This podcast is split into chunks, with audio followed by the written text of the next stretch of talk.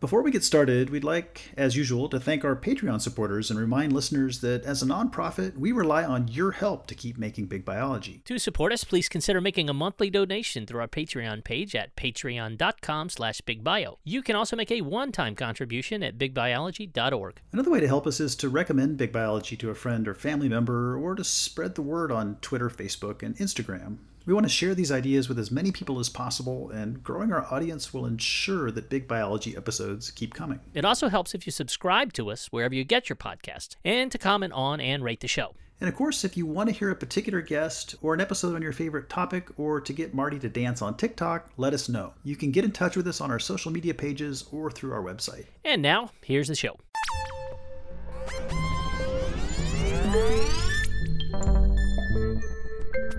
To put it a bit crassly, we humans are just large bodied primates with exalted ideas about love and war. Who also are equipped with pretty sophisticated mechanisms for maintaining high and constant body temperatures. In nerd speak, we are homeothermic endotherms. Which also renders us poorly equipped to understand the lives of most of the species on our planet, who neither ponder love, nor war, nor maintain constant body temperatures. Those other species are poikilothermic ectotherms, whose body temperatures are set much more by environmental circumstance than by their own metabolic heat. For these species, which include most insects, fish, reptiles, amphibians, and marine invertebrates, the pace of life is set by their body temperature, and they often experience lots of variation in ambient temperature, meaning that sometimes things go fast and other times they go slow. Okay, big idea.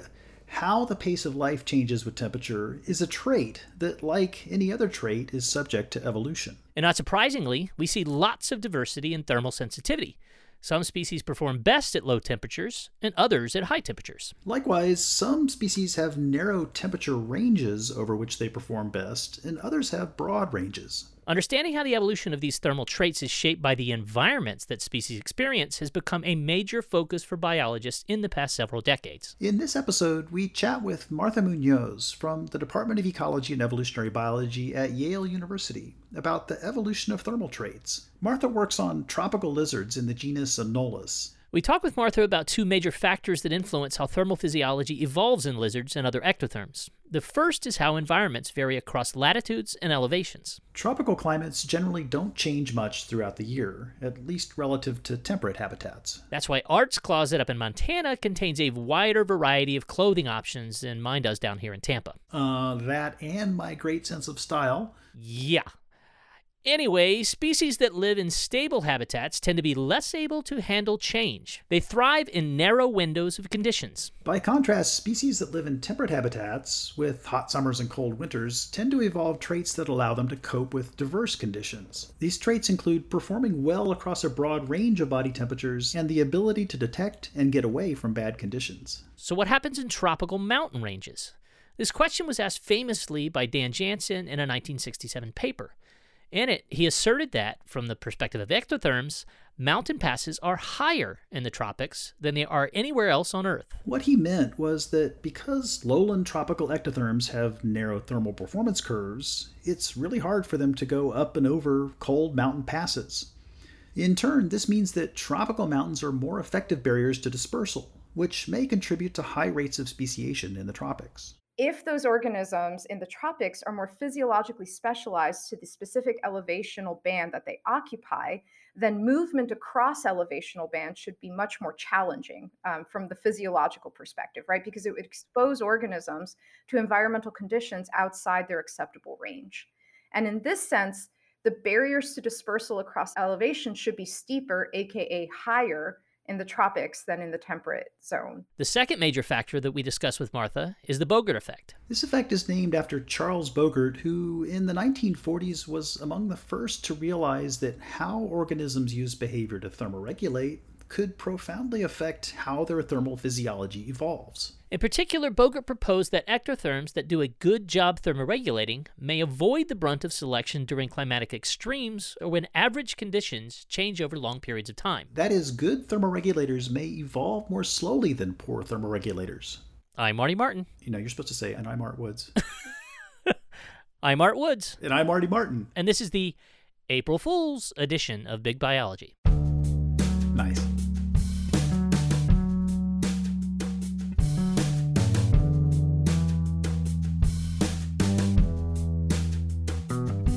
Well, Martha, thanks so much for joining us on the show. It's uh, really great to have you on. I've seen your start in biology sort of very early on in SICB, and it's just great how things have gone for you and um, just a, a, fantastic trajectory in your, your career. And we're going to unpack a bunch of that today. We want to start just by uh, asking about your path into science. Like, how, how did you get going in biology and how did you arrive at the, the set of topics that you're working on now? That's a great question. Uh, my pathway to biology has been somewhat circuitous. I didn't know I was going to be a scientist. I grew up in New York City and I really didn't have exposure to scientists. I knew since a young age I was obsessed with nature and with animals, and the outlets for that were the American Museum of Natural History, the Bronx Zoo, the Queens Botanical Garden, any place where I could go and explore. And those were really, really important for me. But I felt a very strong longing to see nature in its place to see organisms in their natural context. And I thought, um, based on what I knew of the careers that I could access, that the way that I could fuel that passion and fulfill it would be to become a wildlife vet. And I think actually I've met quite a few biologists who started out with a similar story, who thought they would go into veterinary science. So, you know, as many 18 year olds do, I was 100% certain of where I was going in life. and then I got to college, and within my first week, that got completely disrupted and thrown upside down. And it happened very, very quickly. So, my first day of undergraduate, I was uh, taking introductory biology, and there I was, you know, three rows in or something. And the person lecturing was Chris Schneider, a, an Anolis biologist, someone who would later become my thesis mentor, my senior thesis mentor, and an incredibly important figure in my career development, a really important mentor. And he was talking about the Cambrian explosion. And I mean, quite frankly, it, it, blew my mind. Imagine going 18 years not knowing that opabinia existed or that hallucigenia existed, and suddenly how much your world expands because they did exist. So I was, I mean, it was so emotional to have my world grow so quickly and by so much that it, I was moved to tears. And I sort of decided right then and there that I wanted to study evolution in some shape or fashion, whatever that was. Simultaneously, I was a work study student and I was in the lab of a young female first generation American scientist, Dr. Ayako Yamaguchi, who's now at the University of Utah. And I started doing research just under work study because, quite frankly, I needed the cash. But she saw in me, I guess, an interest in figuring things out. And we started working on a project in which I was sort of discovering the vocal development of song trills in Xenopus frogs. And this is something, I mean, we know what the trills look like in adults, but we know far less about how those songs develop in males and females as juveniles. And we actually got it to work. We made recordings, we extracted larynxes, and we sort of discovered the neurophysiology of song production in these froglets. And it was paradigm shifting for me. Suddenly, the things in textbooks didn't just become, you know, these things already written in stone, right? In some ways they're palimpsests, right? They can be sort of effaced and overwritten with new data. And we are the ones that can write that new data. We can write the new story on there. And that hit me kind of all at once. So it was a very impactful first couple of weeks of undergrad. And I decided I was going to become a biologist right then and there. wow, that does sound epic. That, that's amazing. I didn't have quite as compacted a, a, trajectory in the first couple of weeks of undergrad, but I, you know, I, I had a similar experience in terms of being just super heavily influenced by early advisors. So so I, I, went to university to do something else besides biology and, and ended up not not liking it very much and sort of stumbling around for a year or two before I, I really fell into biology. But by chance, I had my undergraduate advisor was Carol Boggs. And I ended up approaching her at one point and saying, you know, hey, I'm like really into this. Could I do a, a senior honors thesis with you? This is like, I think in my junior year. And that's what really got me going on insect biology. Like if it hadn't been for her, I, I wouldn't, I probably wouldn't be doing insects. So just amazing how those early influences kind of affect so profoundly the trajectory that you take through science. It's so interesting you say that. Um, you're sort of highlighting the point that I'm circling around, which is that early relatable role models can make really long lasting positive influences on a person's career. So for me, the fact that Ayako was someone I could more directly relate to made the idea of becoming a scientist or being a professor leading a lab feel relatable because you know, my family is first generation American as well from Cuba. I'm female and I kind I saw myself a little bit in her and she really encouraged me to to see myself as a scientist. And then, as a, a, small aside, I was at a herpetology event a few nights ago led by John Mayers, um, in which high school students throughout the US are introduced to working herpetologists. And one of the questions was, What got you into herpetology? And I was frankly afraid to disappoint with my answer because if in a Gouldian sense, if you rewound the tape of my life and just happenstance, you know, contingent historical contingency, I had been exposed to a similarly wonderful mentor, you know, as Chris Schneider was, but who worked in a different field. I might be an ornithologist or I might be working with mammals or insects as you do, Art. So, very, very important to acknowledge how role models can sort of really guide a young investigator's career. So Martha, we we promise we want to talk about Bogert and Janzen and all of that, but um, I'm interested to hear a lot of graduate students and soon to be graduate students, postdocs listen to our show. One of the most difficult things to do is to make that transition from being the undergraduate where you're just getting your feet wet with research. And oftentimes it's fairly obvious that the leader of the lab has an idea what your project would be. And it's not necessarily given to you, but it's something like that. And then you kind of get into graduate school and it's more of you know now it's your turn what what are the cool ideas how are you going to do that how about some statistics how do you think about that or what were your experiences how did you navigate that what do you talk to your trainees to crack that nut Wow, that's a really good question. So, I would say that my praxis is guided by the experiences that I had in grad school. So, what you describe, I think, is the story for many, if not most of us, right? We are, in some senses, relatively led, you know, early on so that we can sort of see the, you know, the wizard behind the curtain, so to speak, of how science is made, you know. And then once you know how the sausage is made, now you're in graduate school. And really, the goal is to become an independent scholar. So, really, now the challenge becomes taking what you've learned and building your own ideas and and testing them and i found this personally to be one of the biggest hurdles of graduate school and the reason is that um, i was very afraid of failure very afraid and we all are right i didn't want to disappoint my advisor i didn't want to disappoint my committee and i was very scared to step outside of the things I already knew quite well because then it, the perceived chance of failure felt higher. And it took me some time to sort of get over that. Uh, great mentorship helped. Jonathan uh, Losos, who is my PhD advisor, is incredibly supportive and incredibly generous um, with his ideas and his time and his kindness um, and empathy. Uh, but really, I mean, everything he he was saying all the right things. You know, you have to feel confident to put yourself out there. Failure or whatever you know you perceive to be failure is part of the process and part of the growth. And I just had to go through it. You know, and he was there to support me through it. And that's something that I try to bring to my students. The goal is the same. I want them to be independent, critical thinkers. Uh, and how we get there is really different. I've discovered between students. Some students lean into the challenge sooner and faster. Other students need a gentler hand and for you to step back and let them go through their process. But in either case, I just try to give them the support that the specific person needs in order to get there because that's what I needed. Mm-hmm, mm-hmm. Great. Well, let's let's get into the biology by maybe let's let's first start talking about Dan Janzen. Um, so, a significant chunk of your work has focused on what we in biology call Janzen's hypothesis that comes out of this famous paper that he wrote about why mountain passes are higher in the tropics. So, who who was Dan Janzen, and what is this important hypothesis that he articulated?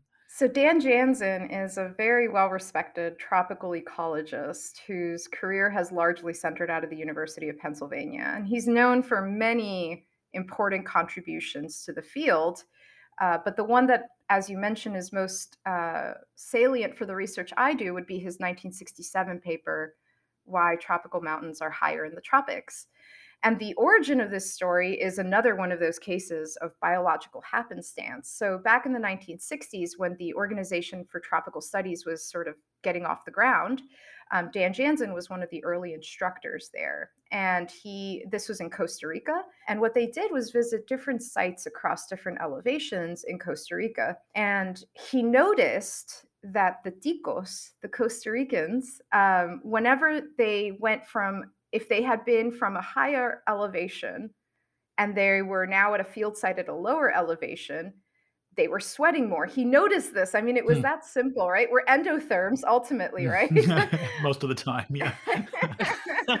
and then he said, "Well, why are why am why am I not? And why are the North Americans not doing so?" And with a few of these observations, it started to click to him that it was because those individuals from Costa Rica who were, had been born and grew up at a relatively high elevation site had basically been exposed their entire lives to a relatively homogeneous set of temperatures because that's how temperature is structured in tropical mountains, right? There's a lot of climatic zonation across elevation and seasons.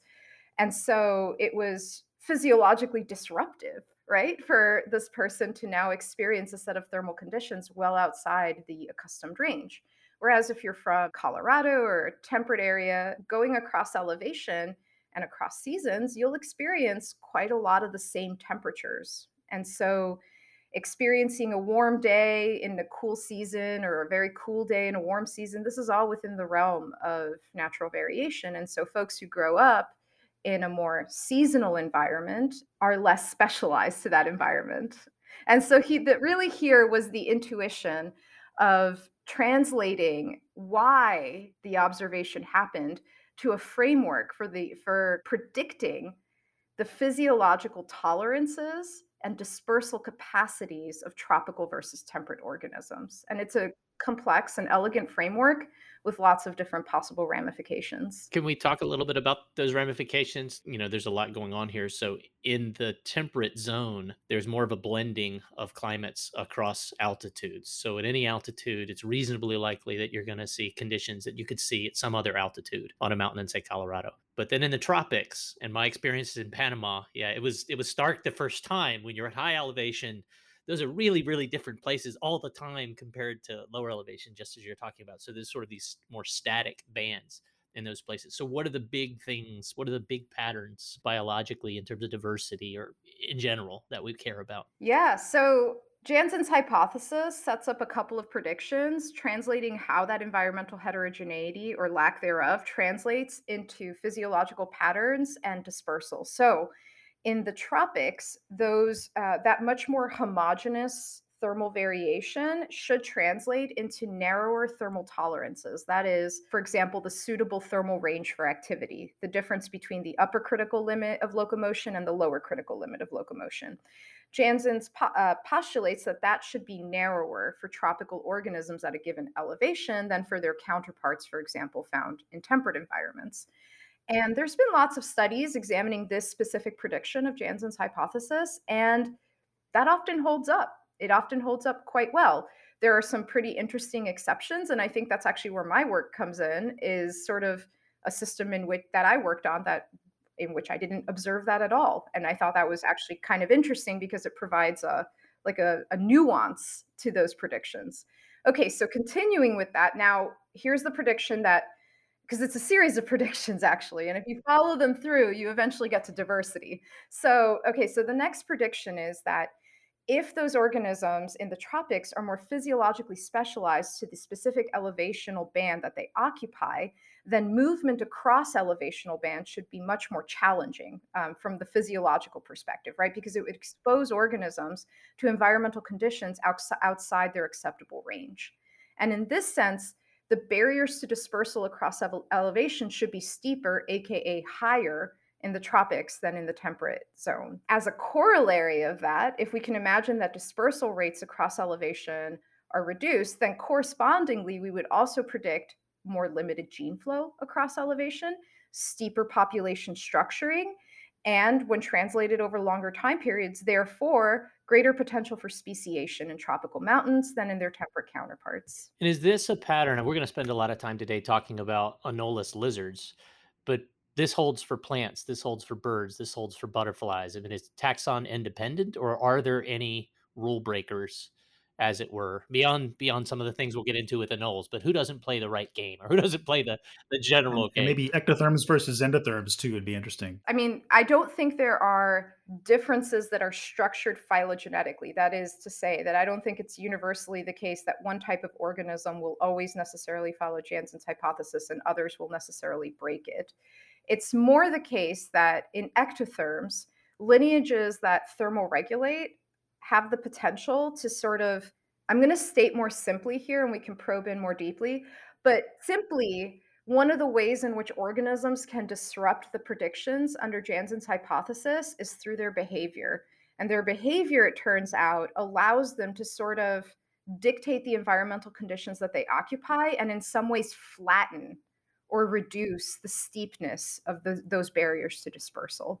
Let's let's dig into that in a few minutes when we really start talking about uh, your work on anoles. Um, I did want to ask. So, so it seems like a key component here is is dispersal, and the argument is that because of these steep gradients and structured gradient uh, environments in the tropics, that there's less dispersal. So, if you do direct observations of dispersal in organisms in the tropics versus the temperate zone or look at you know patterns of genetic variation is there actually evidence for less less dispersal in the tropics oh yeah there is there's actually this beautiful study led by Polato, Gill, Shah et al. in 2018 that sort of puts all the pieces of Janzen's hypothesis together in a really elegant way. So, this is a study of tropical insects and, and temperate insects, uh, aquatic insects, uh, several lineages, lineages of them, in fact. And what the authors did was first, sort of as a proof of concept, demonstrate that the environmental patterns of temperature across elevation in, uh, I believe it was Ecuador and in Colorado, match the predictions under Janzen's hypothesis that with elevation, you know, there's more zonation in tropical environments than in the temperate zone.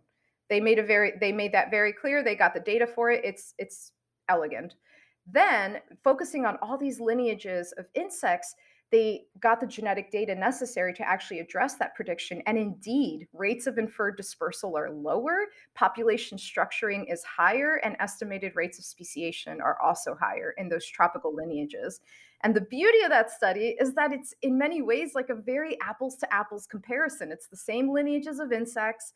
They occupy very similar habitats, and really it's the environmental heterogeneity, right? So they've controlled for phylogenetic effects, they've controlled for so many things, and that really allowed them to home in on and test that core prediction. And indeed, it, it really does hold up. Yeah, uh, that's super cool. One of my um, former postdocs, Alisha Shah, was involved in that that project, so I got to hear a lot about that that paper, and it's super impressive. So we, yeah, to move on in a minute to to Bogert, but my bird bias, my mammal bias, I got to ask. Um, Art mentioned the endotherm maybe we'll we'll bring in other taxa, not to be uh, exclusively vertebrate.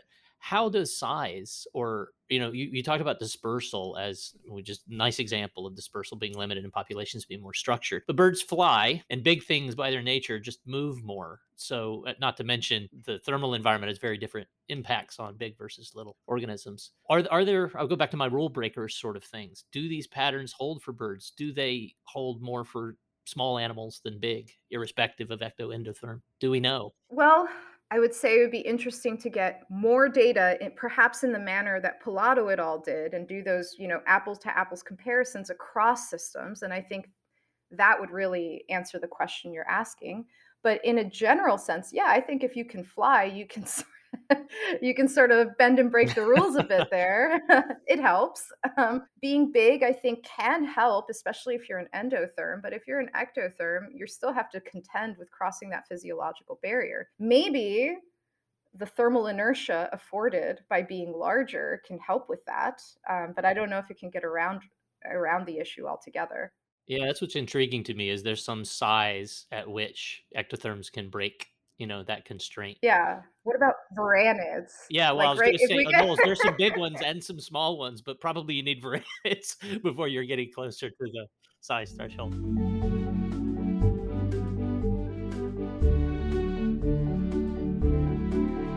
Can you tell us about these um, thermal performance curves that are so popular and important in your field? Oh yeah, so in a general sense, for those of you who are unfamiliar with them, Imagine a lizard perched on a palm tree and somewhere in the Caribbean. In order for that lizard to move around its habitat, it interacts with temperature in a pretty interesting way.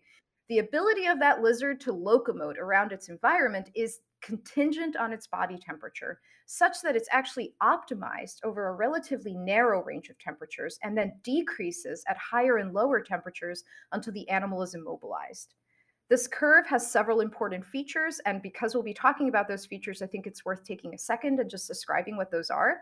So, that curve has limits, right? Temperatures above and below which locomotion literally ceases. We know these, at least in lizards, as the critical thermal minimum and the critical thermal maximum, those thermal limits to locomotion. And the way that we experimentally gauge those, at least in lizards, is by systematically cooling and heating them and then flipping them onto their back and determining the temperature at which they literally lose the ability to right themselves. I love every time I explain that to undergrads, they're like, "You do what?" they don't. Turns out they're not fond of that, and they want to immediately flip back over. and those those limits vary a lot among lizards. So just looking at CT min and CT max can tell you quite a bit about where the organisms can live and how they interact with the environments that they occupy. Then, of course, that curve has a maximum and it has a temperature at which performance is optimized. So the T opt is basically the temperature at which performance hits its uh, apex. Then, another important feature of thermal performance curves is that they're asymmetric, meaning that performance goes down more steeply at temperatures above the optimal temperature than below. That was the best uh, non-visual explanation of thermal performance curves I've ever heard. I know, I know. That, that's fantastic. That that last thing about the fit, like the physical manifestation of it, you can maybe envision like a normal distribution or a, a bell curve and squish it in on one side right? That's that asymmetric part where the, the, the higher edge is more of an issue. Let me ask a, sort of mechanistic question about thermal performance curves too. So you were talking about tropical ectotherms having narrower thermal performance curves. So a, a smaller distance between the upper limits and the lower limits. You know, presumably what they gain then is a performance advantage at the temperatures in in between the upper and lower thermal limits. So, so this is a question about trade-offs in thermal performance curves and height versus breadth. So, is there evidence that that they do have a performance advantage at the optimal temperatures? And I guess the contrasting way of saying that is in temperate ectotherms that are exposed to really broad sets of environmental conditions,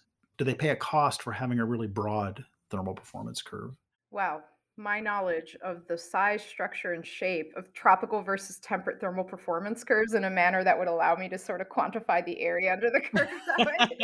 all right, all right, we, we, we can let that go. But I think so. To rephrase your question, the asymmetry of the thermal performance curve is actually relevant because it impacts whether and how organisms thermal regulate in a manner that does tend to differ in a general sense between temperate and tropical environments. So, to take a step back, the, the thermal performance curve is typically quite asymmetric. Uh, the performance decrement is steeper, typically at temperatures above the optimal temperature and below the critical thermal maximum. So, that range of temperatures where they can still move, but it's above their T opt. And the performance decrement is shallower to the left of that. That is temperatures between T opt and CT min.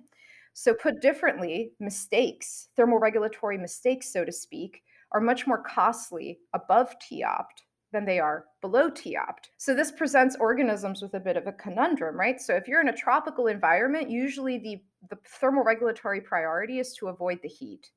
So, the way that organisms often do this when they do thermoregulate is to sort of undershoot. And you'll often see in organisms from warm environments that the preferred temperature is a little bit below the optimal temperature. And so this suggests to me that thermal regulation is, uh, because of the asymmetry of the thermal performance curve, can be quite challenging in warm environments. By contrast, if you look at temperate ectotherms, they often are extremely good at thermal regulating. And in those situations, it's often the opposite situation where the environment is quite cold and the thermal regulatory priority is to warm up and temperatures, especially towards the more northerly latitudes or southerly in the southern hemisphere, the risk of overheating through thermal regulation goes down. And often you'll find that they flirt much more closely with T pref close to that T opt, maybe even above it, in combination with other features, a pattern we know is counter gradient variation, where organisms in colder environments tend to be even more warm adapted than you might expect, in part, among other reasons, because the costs of thermal regulation are, are just lower. So I've always been, I mean, a fan and sort of jealous, to be honest, about thermal performance curves because as a physiologist that A works with endotherms and so doesn't think too much about temperature, but but B does think an enormous amount about performance when it comes to eating the right food when you go to a place you've never been or fighting parasites or infections of all different sorts. It doesn't seem that people have played played up that performance curve mentality, you know, nearly in such a rigorous and and straightforward mathematizable way. Have you have you seen that very much or, or more broadly? I mean, how, how do we think about other dimensions of environment with respect to janzen's ideas? Do they transfer? You mentioned water relations at, one point in one of your papers, but what are what are people thinking about there? How have people used performance curves in the context of Janzen's hypothesis, if they have? If I can rephrase it, like, are there other factors besides temperature that are important here that we should be paying attention to? Yeah, yeah, definitely moisture. Uh, moisture is another important one, right? It's another variable that's uh, heterogeneously structured depending at the scale at which you examine it. And certainly, in, even in dry skinned lizards, moisture is super important, right, for their energy balance, but it becomes even more salient for wet skinned organisms, for example, like amphibians. And in those cases, they really do a delicate dance between thermo and hydroregulation to ensure that uh, they stay wet. And in the case of even more extreme organisms like plethodontid, aka lungless salamanders, um, maintaining moisture on the skin is actually actually basically essential because they do their respiration through their skin. What what about other factors besides water? Are there? I mean, is is, there, is this like a multifactorial thing, and you know we need to be thinking about performance curves for all kinds of abiotic and biotic factors? Or is it mostly temperature and water? Oxygen content is another really important one, something that also definitely varies with elevation, right? Um, I think thermal performance curves are an incredibly important heuristic. But if we really want to get granular about it, we could start thinking about performance surfaces that consider, you know, multidimensional factors on emergent performance. You said it with the big label biotic. Think somebody that works on disease in principle, it seems fine, right, to think about different species as having performance curves about getting rid of the virus or staying away from the tick. But I've not really seen that used before. Is there some reason that biotic factors, biotic gradients, thermal I mean, not thermal, obviously, but performance curve wouldn't work. So, are you saying that, for example, parasite load might be an important covariate dictating performance? Well, I'm saying that it could be described. Uh, you, you could ask about species' different propensities for performing with respect to controlling infections best, getting rid of them fastest, staying away from them, minimizing their costs, all of those kinds of things. Totally. And you know, there's actually quite a an in-depth literature on behavioral fever in mm-hmm. ectotherms. And the patterns are completely mishmash, right? There's no consistent trend that I could detect. But in general, there are some ectotherms that, when sort of exposed to certain types of infection, will move into thermal environments that are suboptimal for their performance, but raise their core temperature so as to effectively get rid of the parasites. And so performance is a multi pronged challenge that should include and can and does include infection state. Yeah, the behavioral thermal regulation when infected is so cool. In in the tropics, you know, there are more parasites uh, on, on average, right?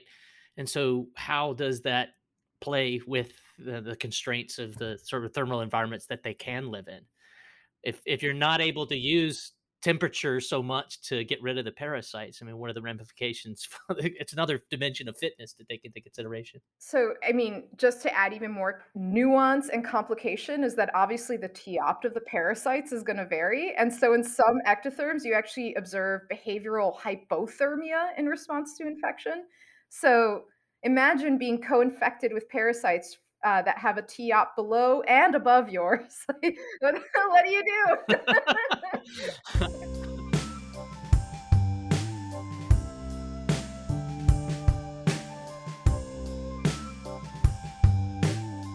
I'd like to get back to something you said a few minutes ago about the profound importance of behavior and the way that organisms can sort of construct their own thermal environments. And maybe let's talk about this in the context of Charles Bogert and what has now come to be called the Bogert effect. So t- tell us about Charles Bogert and what he said.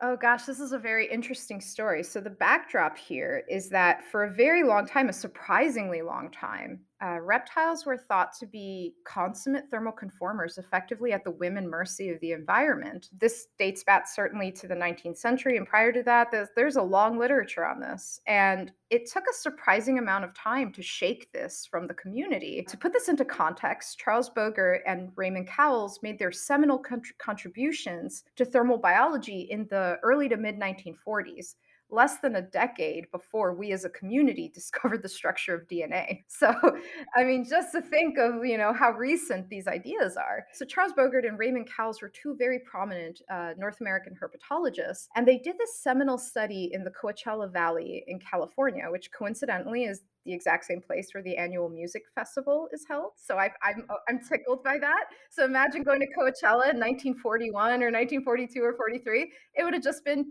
Bogert and Cowles and the lizards.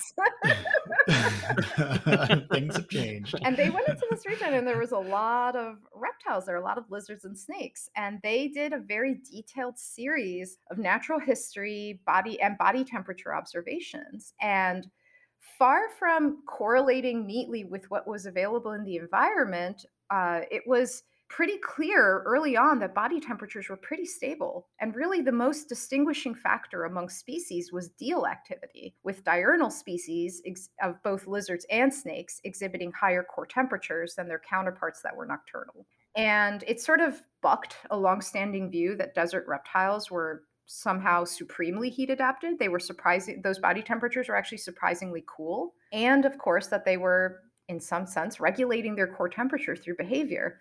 Now, this study while super super influential was sort of conceptually limited by the fact that it was it took place in a single locality. And while this provided a very intense and detailed look at thermal ecology it wasn't able to make inferences about thermal evolution. And the that major leap actually occurred in a follow-up study that was written by Charles Bogert and published in 1949 in one of the earliest issues of evolution. This is really on the heels even of the society being formed. I mean this was imagine the first few pages of evolution this paper came out. And for me it's one of the most prescient papers of its generation. So in that paper charles did an explicit geographic comparison and so he compared populations of lizards in the same genus at sites in Arizona and at sites in Florida. Now, these environments obviously differ quite a bit in their thermal habitat structure.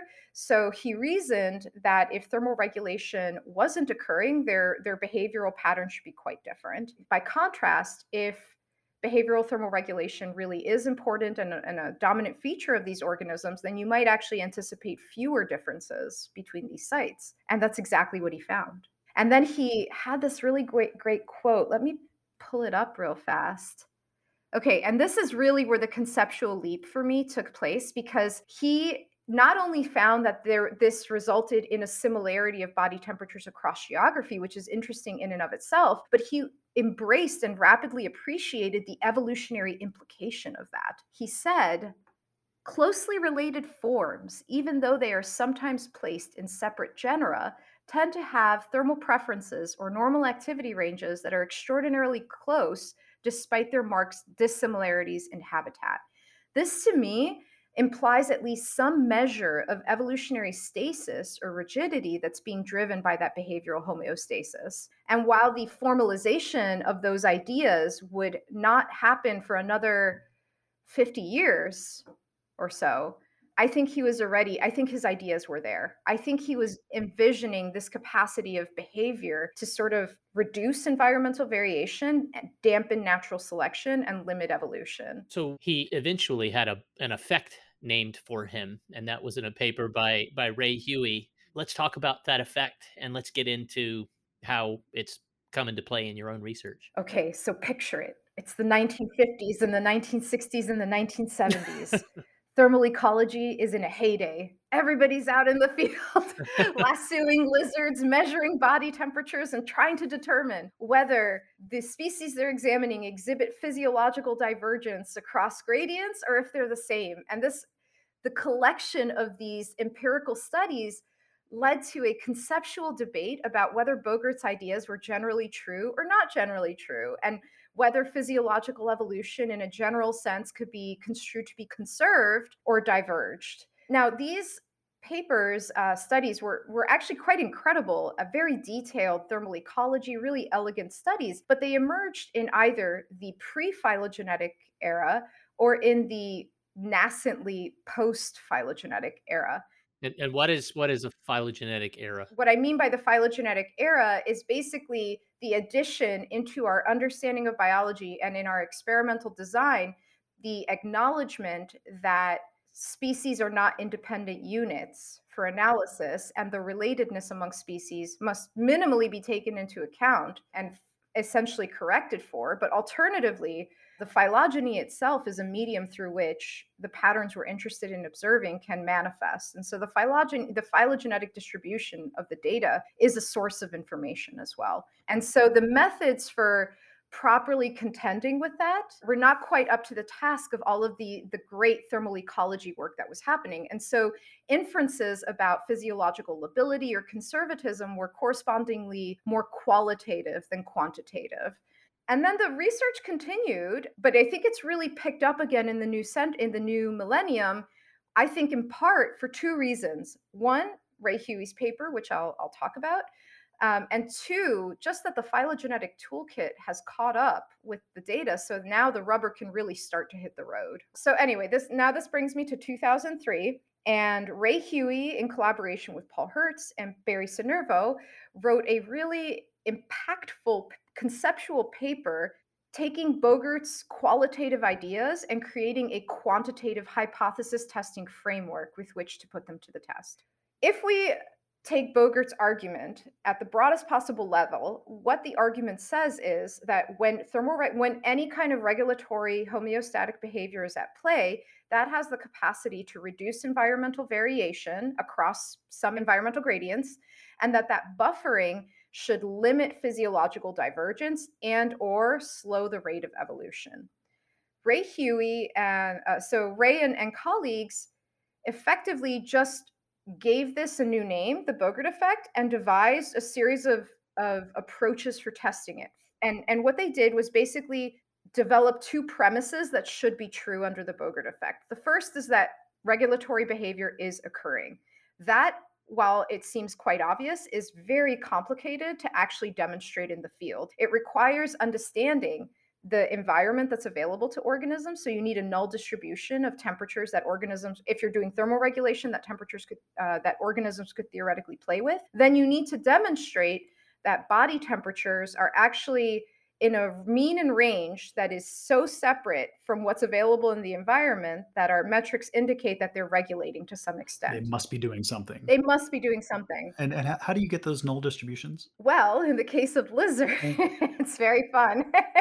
there are many ways. At the simplest level, you could deploy a couple little iButtons, but those actually do a, a relatively poor job of estimating actual lizard body temperatures because they lack size, shape, and volume, right? So, what we typically do, we typically embed iButton sensors into some other device. The most fun of which are actually copper lizards. This is copper that has been electroformed into the size and shape of an actual lizard. And we use copper because it actually heats up and cools off at a rate comparable to lizards which was discovered through a series of really fun 1970s studies with George Bakken and Gates and others. And that's a whole other story of equally fun, equally fun to tell. Can you what, what were the other media that they used? Just out of curiosity, we have to go into the details, but what else was was it not copper? Oh, I mean, if we're going to talk about it, we got to go to the original, to the OG, who would be Jim Heath in 1964 with the beer cans. beer can lizard. so let's go back to the early heyday of thermal ecology. Folks were basically in the early days, and this is, you know, just describing a general limitation of what how we knew how to do these studies. So this is not a criticism of what was done, right? We always improve on prior methods. But originally, the way we typically looked at thermal regulation or assessed it was to look at the how body temperatures vary across a day, and then look at the air temperatures during the same time period and deviations in you know the slope of tb versus time or ta versus time or even deviations just comparing the slopes of ta and tb directly. Tb is body temperature ta is air temperature. Yes to air temperature. So just comparing how body temperature varies um, over a given time period versus air temperature and from those from analysis of those variables uh, whether or not thermal regulation is occurring. Then in 1964, Jim Heath devised an ingenious experiment over a single day of research that published in Science. And what he did. so here's what he did he grabbed 13 cans of beer. Why 13? I've always wondered this, okay, because cases come in 12s. Wherefore the spare? I have, oh, this has always bothered me. a baker's dozen of beer. the baker's dozen of beer. First, in the paper, he doesn't tell you what happened to the beer, but the cans were removed of their the beer was removed from the cans in some fashion and then he just refilled them with water and he put them out basically in the desert over a day and he measured air temperature and temperature inside of those vessels and lo and behold when you give something you know volume size and shape the temperatures are quite different right than what's available in the air and his point was that we needed to start thinking about how the different ways that organisms interact with temperature and their size, shape, and volume might impact the emergent body temperature that you observe. And so this was the original, I think, formulation of what we know now as the operative temperature, meaning the equilibrium temperature of an organism in the absence of behavioral thermoregulation or physiological control of body temperature. And for that to be accurate, we use models that sort of give us more of the size, shape, and volume of actual lizards. We still do calibrations and corrections with live lizards, but Heath's advance was to say that those factors mattered. Yeah, and so that that seems really important for generating these null distributions, right? Because you're asking how do these objects interact with their environments in the absence of the thing that you might actually care about, which is the behavior, right? That's right. And that is the null hypothesis approach that Ray Huey was proposing. I think he was, uh, they were saying that really that regulation is the bur- requires the burden of proof. And so, for example, organisms can appear to engage in homeostatic behavior if their environments are already optimally warm, right? So you need to sort of demonstrate that organisms are thermoregulating beyond you know what's available in their environment and so the null distribution tells you what the environment is and then you can compare that to observe body temperatures and through a series of uh, metrics basically quantify the degree of thermal regulation that organisms are engaging in. And this is step one. So the second premise that should be true under the Bogert effect is that thermal regulation should be associated with limited physiological divergence or weaker selection on physiology. This gets hairier. There's more than one way to uh, get at this. Uh, in his paper, Ray described um, using another null model approach, which is essentially capitalizing on the thermal sensitivity of performance. If you can get thermal performance curves for your organisms, then if you know their body temperature in the field, you can predict what their sprint speed, for example, what a fitness mm-hmm. based metric like sprint speed would be. And when he applied this null model to anoles from Puerto Rico, he found that at high and low elevation, they were thermoregulating, and that the thermal regulation put their core temperatures within a range that optimized performance in both environments. At low elevation, the absence of thermal regulation would have made their body temperatures too hot and influenced per- performance in that way. And at high elevation, the environment was too cold. And so performance would have decreased because of that. So I guess what I'm saying here is that the thermal challenges were different at both high and low elevation those lizards thermoregulated to the same body temperature, uh, very close to the same body temperature, and effectively flattened any divergence in thermal physiology across elevation. I think that's a great segue into talking about your work on lizards and, and sort of addressing in a broader phylogenetic and physiological context um, the roles that the Bogert effect plays on on evolutionary divergence and thermal physiology. So, so can you tell us about the anoles that you worked on, the, the sort of set of species, and where in the world this is this has been happening? Oh, totally. Yeah. So I've been working on Anolis lizards since uh, my undergraduate thesis when I started working with Chris Schneider and Anolis marmoratus to return to, you know, the world's best anole. And then I started, it really is. It's also a thermal conformer. So I didn't study it for my dissertation. Instead, I, I went to the Dominican Republic and, and really cut my teeth with anoles there. And I was deeply inspired by Ray's paper and it became the foundation for the sort of my approach to the field work that eventually led to some of the, the work you're describing. So, one phrase from this paper with Ray Huey and colleagues really stuck with me. And he said that under the Bogert effect, the response to selection will be less than expected, slowing rates of evolution under natural conditions. Now, their paper was inherently microevolutionary. That was the scale of focus of their work, but that is a macroevolutionary statement, right? They are now translating the day to day behaviors of organisms into what the signature of that should be over deeper evolutionary time. And that really stuck with me and got me thinking about whether regulatory capacities would vary among organisms or whether buffering could be more effective for some traits than others. And if that's true, then this may lead to rate heterogeneity either across the phenotype or certainly across lineages. And so that's really where the conceptual framework for my work uh, got started. And it really began by reading other papers of Ray from his early work in Hispaniola, the Caribbean island comprised of the Dominican Republic in the east and Haiti in the west. And he did some early work with Paul Hertz in the 1980s examining thermal regulation in some Hispaniolan anoles across elevation. And from that work, which was only a few populations, it was pretty clear that the trunk ground anoles, these brown lizards that occupy tree trunks and boulders, the lower meter and a half of the substrate, this is a very specific type of anole, seemed to thermoregulate quite a bit. And so my first expedition to the Dominican Republic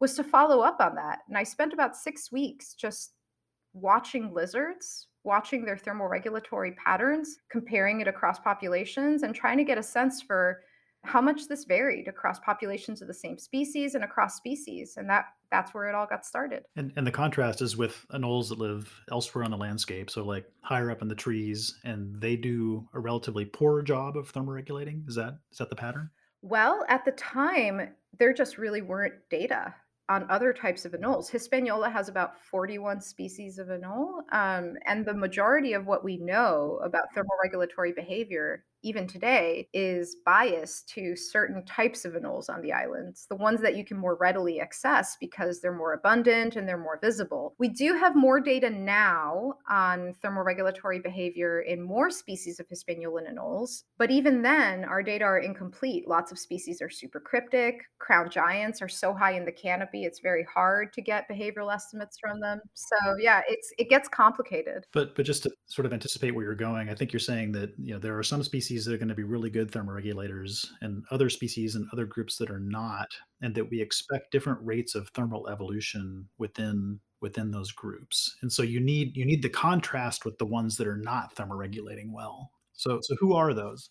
Let me take one step back here to say that you've hit on a really important point, which is that I think any good study of the Bogert effect is by nature comparative. So it's really hard when you have a certain, you know, one lineage that does one thing and you get one answer, it's really hard to me- say what that means in light of the Bogert effect without a contrasting example. To your point however yes anoles definitely vary in their in how much they engage with thermoregulatory behavior and the inference is that rates of physiological evolution should be faster in anoles or any ectotherm that doesn't thermoregulate or does so to only a limited extent when compared to organisms that do engage in regulatory behaviors. And that i mean and just to push that one more level and then i'll be quiet and marty can talk. So so why would some lineages be better thermoregulators and other lineages be be poor thermoregulators? Like what what drives that? That's an excellent question and it is another multi-pronged answer. In general, there could be lineage specific effects, but I think the more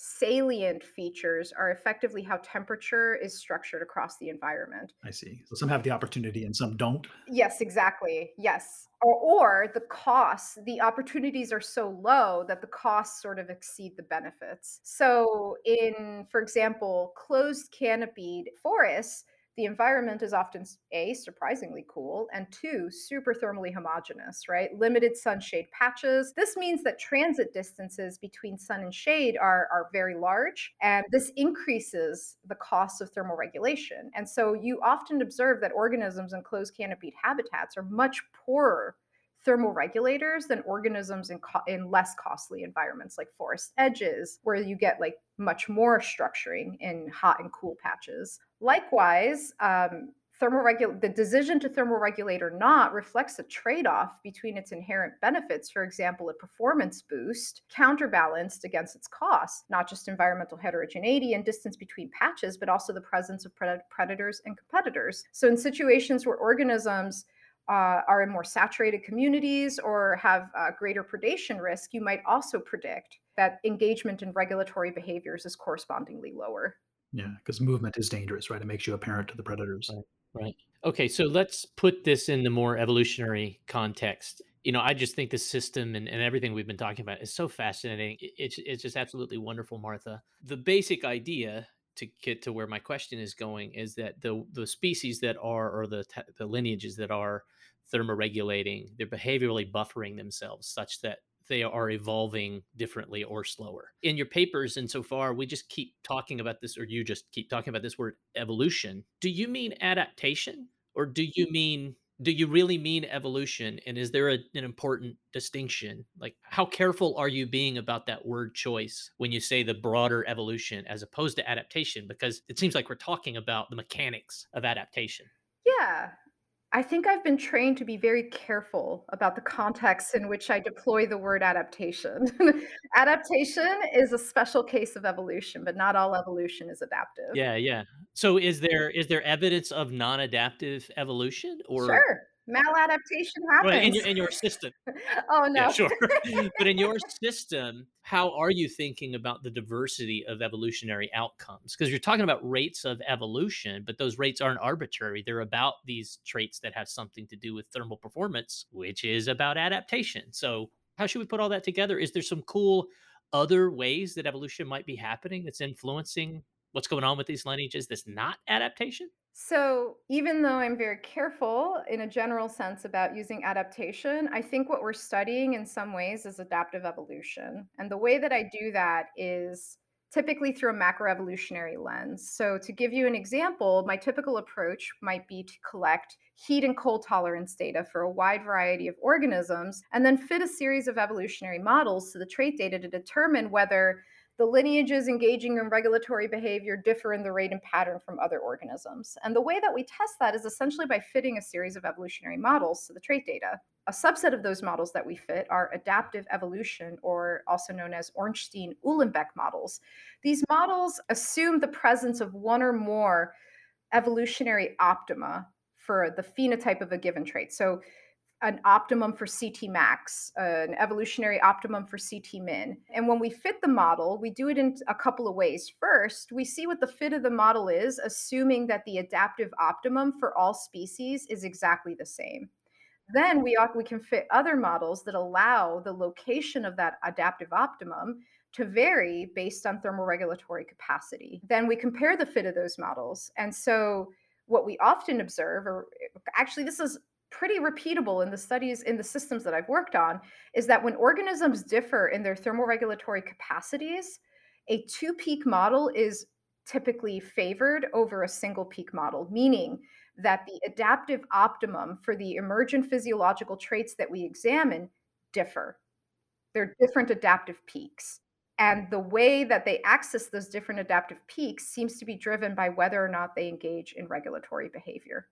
So it has a lot of explanatory power for the adaptive evolution of physiological traits. I want to ask just one maybe final quantitative question about your lizard work, and that is um, how much, like, if you have to put a number on it, how much faster do the non thermoregulating species evolve than the thermoregulating ones?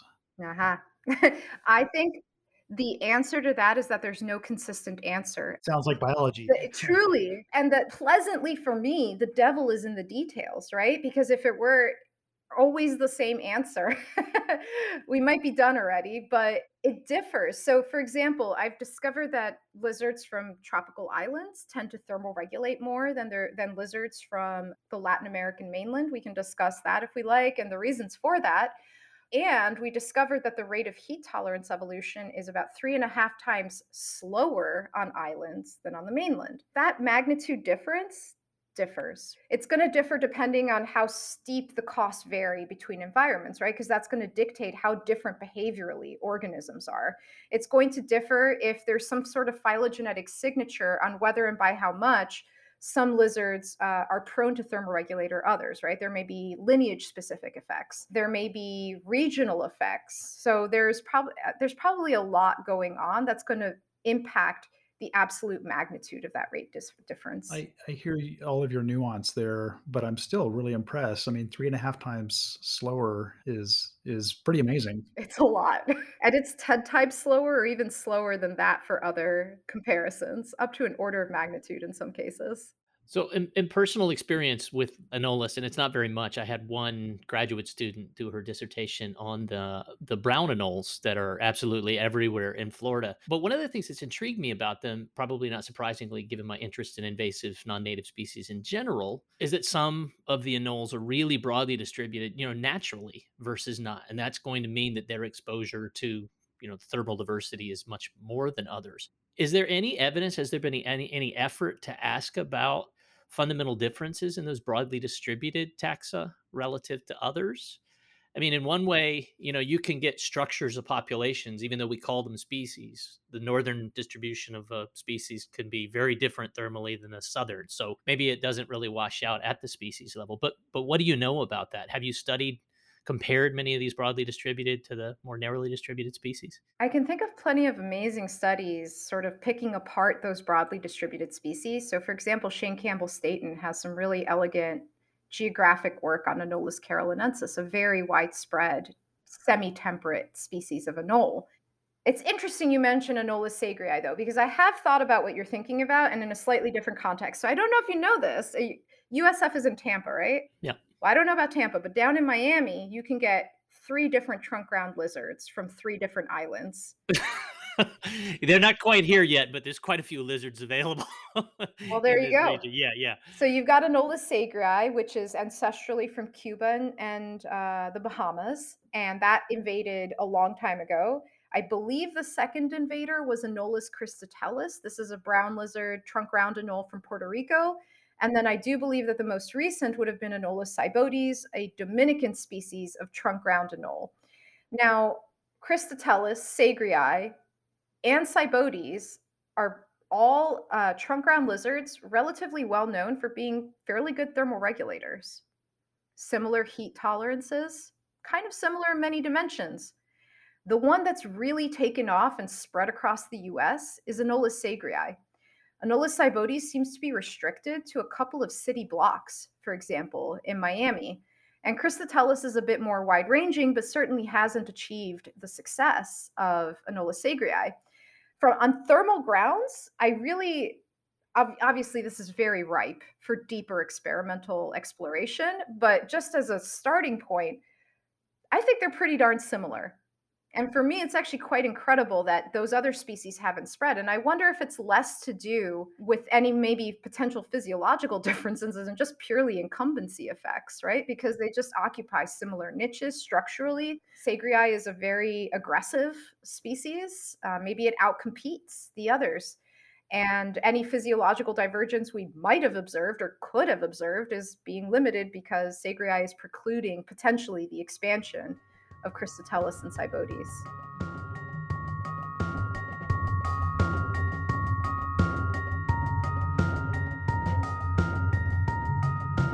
Well, I think we've maybe reached a good ending point. We do ask one final question of all of our guests, and uh, that is Is there anything we haven't asked you about that you would like to talk about, or anything else you'd like to say? Give me a second. It doesn't get broader than that. I think one of the most important features of evolutionary physiology is that by definition it's highly complex, right? We cannot really understand the physiology of organisms without also understanding their behavior, their morphology, the sort of physical constraints that dictate, you know, the adaptive landscape itself, right? And the environment and how organisms interact with that environment. It's inherently beautifully complicated and noisy. And that is sort of why we're drawn to it because it's inherently noisy and messy. And I personally find great pleasure in sort of teasing that apart and trying to put it back together again. But by definition, it also means that physio- physiological research becomes very challenging because, in order to distill any salient signal, we almost have to, by design, try to erase all of the other variation that contributes to physiological patterns. But the challenge is when we do that, in putting things back together in a way that makes sense. And there's a really important George Bartholomew quote that is salient here. He says in this 1986 essay on natural history After physiology has taken Humpty Dumpty apart, it is difficult, perhaps even unfashionable, to put him back together again. perhaps even unfashionable. Perhaps even unfashionable. what a mouthful, you know? And I think the most exciting work, or what excites me most about the work we're doing and work that I read, are studies that sort of embrace that and sort of anticipate multidimensional connections and try to piece those together to determine the evolution of physiological patterns. And I think that's something to keep in the back of our minds, right? And when designing our experiments and thinking about the future, is the way that we do our science allowing us to put Humpty Dumpty back together again? And I think it should be fashionable to do so. wow, perfect place to end. That's great. Thank you, Martha. This is fantastic. I really enjoyed the that conversation. Thank you so much.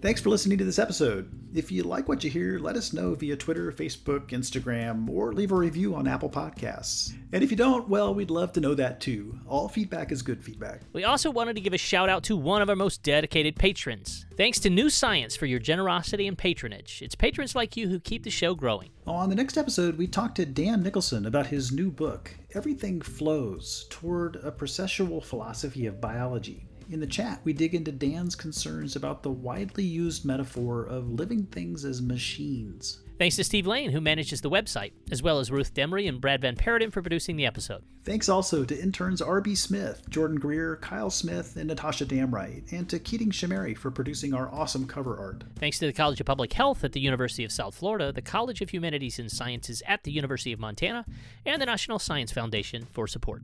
Music on the episode is from Poddington Bear and Tieren Costello.